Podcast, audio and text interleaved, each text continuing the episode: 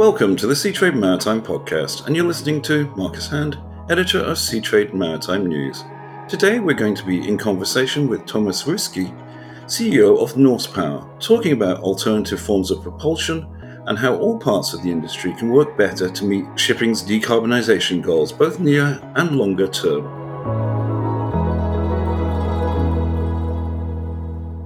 Tuomas, welcome to the podcast. Many thanks. Thank you for joining us today, Tuomas. So just to start out, could you briefly introduce the business of Norsepower to our listeners, some of whom may not be familiar with the company's technology? Okay, thanks. My pleasure. Our slogan is that we are bringing sails back to shipping. As we all know, in the old times, it was only sails moving the ships across the seas. And what we have done now, we have made a modernized mechanical sail we are fitting this modern mechanical sail on board large cargo and passenger ships, and what we reduce the fuel consumption and emissions. And in typical cases, we have proven verified installations, a lot of them already, we can reduce the fuel consumption and emissions of the target ship with between 5 and 25 percent with our Norsepower rotor sail technology. So you've modernized the sail. That's um, a pretty interesting concept, and the rotor sail. What's the uptake been like of rotor sails, and how has the industry reacted to these? So far, we have fitted six different chips with our rotor sails. The performance has been verified by external parties, including like Lloyd's Register, NAPA, Chalmers University, so on. The experiences have been very good, and we have a proven performance for the product. And now the market has started to accelerate fast. As per today, we are delivering our rotor sails for 10 more ships. So the amount of installations is increasing with a, with a fast pace and more orders are coming in all the time. So we really see that the industry is now seeing this as a, as a major thing, how to get the shipping fleets decarbonized by using modern mechanical sails, and, and we are leading the market today. That's great to hear. Just in terms of cutting emissions and so forth and fuel consumption, what gains can owners expect to see from fitting rotor sails like this? In typical cases, fuel consumption savings and emissions reductions are between this 5 and 25 percent. That's the major gain. They reduce the fuel consumption, the fuel cost, and they get a payback for the technology. But there are also other drivers present on the market. CO2 pricing is, is hitting uh, the, the shipping market. That will be started from the European Union, and the IMO has plans how to make a global carbon levy or emissions trading for shipping. So our bigger customers are already today also discounting this forthcoming CO2 pricing, and that has an influence on the on the paybacks of a mechanical sail installation project. Uh, then we see a lot of regulation stepping in. IMO has new environmental indexes like EEDI, EEXI, and CII and these are all forcing ship owners to be compliant with the regulation. We see also these compliance drivers present on the market. Ship owners can't continue using the ship if they don't reduce the emissions somehow. And fitting rotor sails on board is an excellent way how to make this happen. We also see strong ESG drivers on the market. Companies want to be sustainable. They want to make investments which show that they are acting in a sustainable way. Also, that's supporting the uptake of rotor sails. And we also see that the entire ship financing market is today supporting our case. Ship owners are granted financing more easily if they make sustainability investments and show that they are reducing their emissions. So all these things are uh, enabling the uptake of rotor sails and, and supporting our, our case today. Okay, there's quite a lot to unpack from that answer. Actually, you've been covered quite a lot of different areas. I'm going to take the first part there that you mentioned about the regulation part. Now, we've got the targets the IMO has set, but there's a lot of uncertainty around fuels and so forth. So, how important a role do things like rotor sails play in meeting those nearer term targets? We also see the food there will be these carbon neutral fuels in long term which enable decarbonizing the shipping industry. But when we look at those scenarios today's best candidates to be kind of carbon neutral long term fuels they are hydrogen methanol and ammonia. When we look at them we see that energy prices will be extremely high. Uh, energy based on these carbon neutral fuels is several times higher than the price of today's uh, typical low carbon or, or like say low emissions bunker fuel. So energy prices will be increasing and that will make a big motivation to actually minimize the need for any fuel. And rotor sails are a very good way how to minimize the need for any fuel, and this technology is available already today. So now we see that the market is starting to adapt these mechanical sails to minimize the fuel consumption already today and to be well prepared for those long-term scenarios of soaring energy prices and carbon neutral fuels entering the market. So it's not just a sort of like interim solution. This is actually longer term because just because of the cost of those fuels. That's correct. Yeah, so you get that sort of cost saving. If you're enjoying the Seatrade Maritime podcast, make sure you never miss an episode by subscribing on the app of your choice. Now, you talked a little bit on the kind of the financing side and so forth.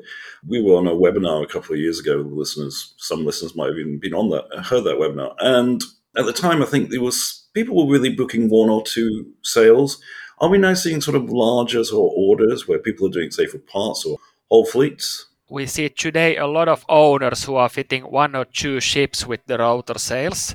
Uh, we are confident that if and when these projects go as well as our previous uh, deliveries, there will be fleet-wide installations in the next phase. There are already queries on the market for fleet-wide installations of mechanical sails. So that will be the next phase. Customers start with one or two ship installations. They gain some experience on mechanical sails, and, and when they are happy, then we see that they are getting fleet wide with this kind of technology. You mentioned that getting happy with mechanical sails. Is there much additional training required for the crew for the operation of these?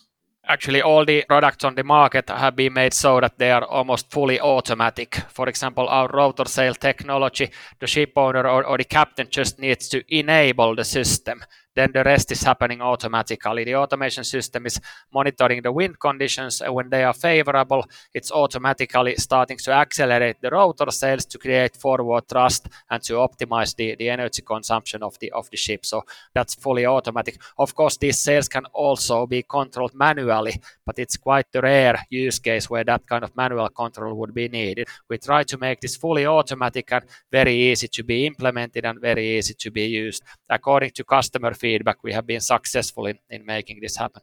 Okay, great. So it's so fully integrated into the other propulsion systems of the vessel. Absolutely correct. You know, in a way, wind used to be enemy of ships. When there was a strong wind, the ships started to roll and the cargo could get some damage and so on. Ships try to avoid those wind disease. But now with today's modern mechanical sails, wind is becoming friend of ships so they should install rotor sails, look for some windy sea and, and, and windy routes to get optimized forward thrust from the wind to minimize the fuel consumption and to minimize the emissions. That's an interesting change. I hadn't thought about that. You mentioned about financing. Are these more suitable for a retrofit, for new buildings, and how would it be financed within that? We are actually doing both. There are about 30,000 ships in the world which could be fitted with rotor sails in long term. And as I mentioned already, we are today delivering this technology for 10 ships. And seven out of these 10 are, retrofit projects. So there's a lot of rather new fleet of ships in the world which need to reduce their fuel consumption and emissions. And that existing fleet is, is target for retrofit project of rotor sails. But on the other hand, new builds are coming in all the time. We are also delivering the technology for, for new build ships. So both scenarios are available and, and, and both new build and existing ships are today fitted with uh, mechanical sails. Okay, great. Just in terms of operating these vessels, do they, fitted with rotor sails, do they work better in some parts of the world than others? Do you know, like, are there better wind conditions and so forth? Yes, that's correct. So actually the trading area of the ship, it has a pretty big influence on the business case with rotor sails. We have proven that we can reduce the fuel consumption and emissions on all long-haul ocean routes. But the best routes in the world are, for example, Northern Pacific crossing and, and Northern Atlantic crossing.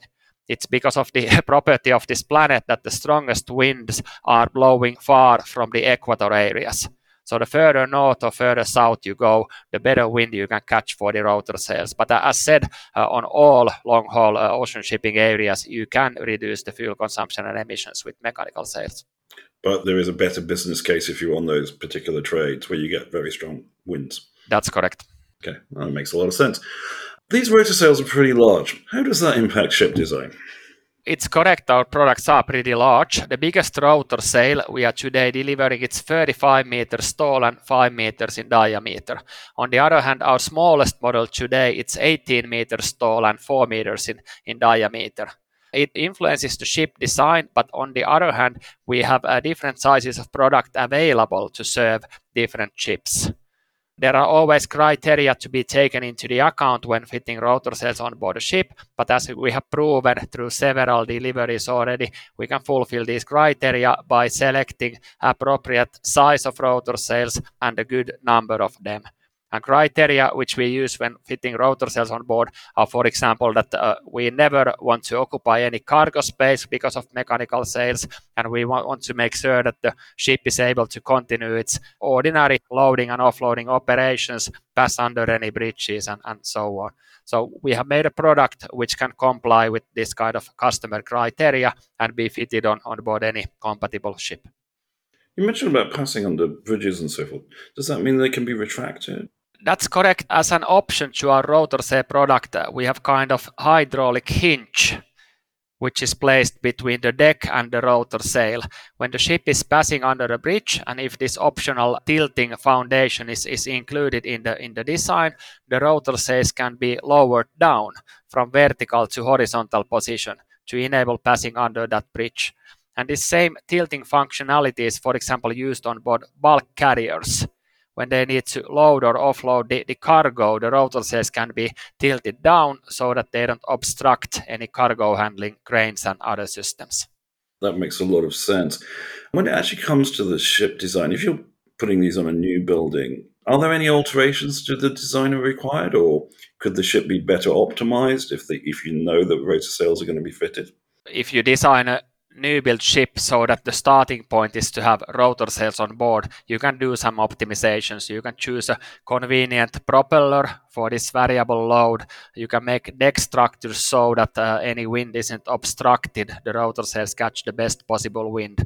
So that's all doable uh, in a new build case.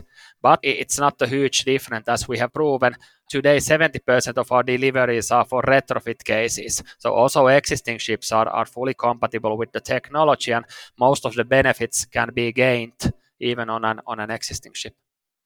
If you're doing a retrofit, how long would the ship have to go into the yard for? We typically always do these retrofit deliveries aside of ordinary docking period of the ship. A typical target ship, when it's docked, it's taking about one month and that's easily enough for a rotor sail retrofit project so that they don't need to lengthen the, the docking period because of this installation. So when they're going in for a special survey or something of that nature? That's it. Yeah, okay. Coming back to the design part of this, I mean, shipyards have, you know, prefer standard designs, they, they have sort of particular models.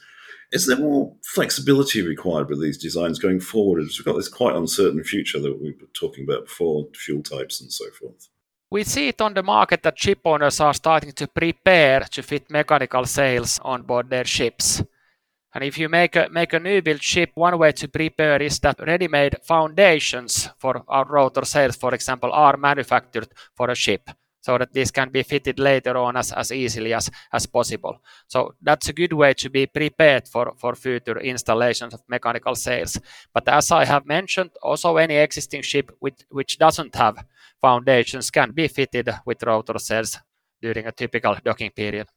Yeah, I understand that. Just more in terms of, I guess, optimizing going forward with newer vessels as Norsepower, do you have any agreements with shipyards in terms of fitting these, or do you just work with whoever, you know, where the vessel is going to be in dock or built? It's always the end customer who is uh, choosing the shipyard where to, of course, build the ship or fit the rotor sails. But we have already uh, experience with several shipyards, both in Europe and, and in Asia, of fitting our, our technology. As an example, DSIC shipyard in China is today building three pieces of new build CO2 carriers to be fitted with, with rotor sails. There are also other major shipyards in, in Asia who have already experience of, of rotor sail fitting. So there's a variety of, of different actors on the market who are able to provide this kind of fitting work for the, for the end customer. So that experience is growing. Is there a sort of greater level that shipyards and equipment manufacturers like Norsepower can work together in future with to optimize ship designs? Yes, we see that's the case. So entire market is, is looking for ways to decarbonize the shipping fleets.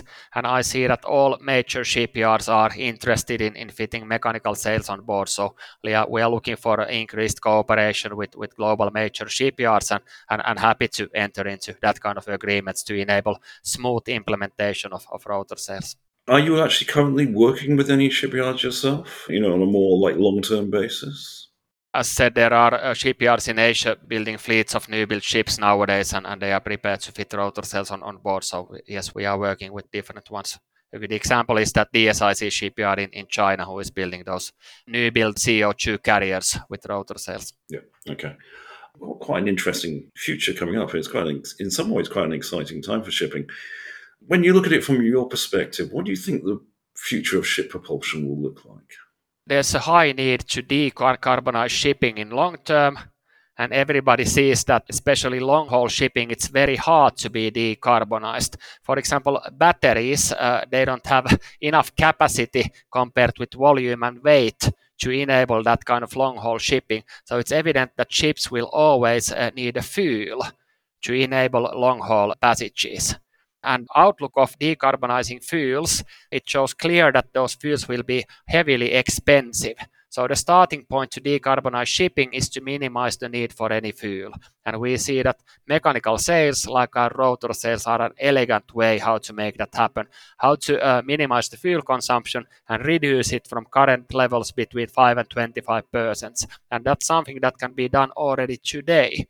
So that's why uh, rotor sail market is already now accelerating, and we see a bright future for, for this kind of technology. Elegant solution. I like that description. Covered a lot of ground very quickly. I don't know if there's anything else you'd like to add, Tuomas. One more point I'd like to highlight Today, when we look at the, payback period of a rotor sail installation project, uh, heavily depending on the route of the ship and parameters and service speed and all that, but I could say that typical payback period range for a rotor sail project is maybe between three and ten years. But when ship owners looking at their ship, when they are thinking the future scenarios, what happens after that payback? Let's say that they make a rotor sail installation project which is paying back within five years after the installation. Then it has paid itself entirely. But what kind of asset do they have in their hand? They have a ship which is extremely energy efficient. And when we look at the second-hand value of this kind of asset, it will be in long term highly defined by the amount of emissions and fuel consumption the ship is producing. So, in addition to getting a nice payback and money back from this kind of installation project, fitting rotor sails on board is a very good way to maximize the asset value of ships. I think that also this is driving the market forward today. Excellent. There you have it, listeners. That's how to maximize the value of your ship for the rotor sail. It's uh, been fantastic talking to you today, and thank you so much for taking your time to appear on the Seatrade Maritime podcast. Likewise, many thanks. It was a pleasure to chat with you today. Thank you for listening to the Seatrade Maritime podcast, and we look forward to joining you on our next episode.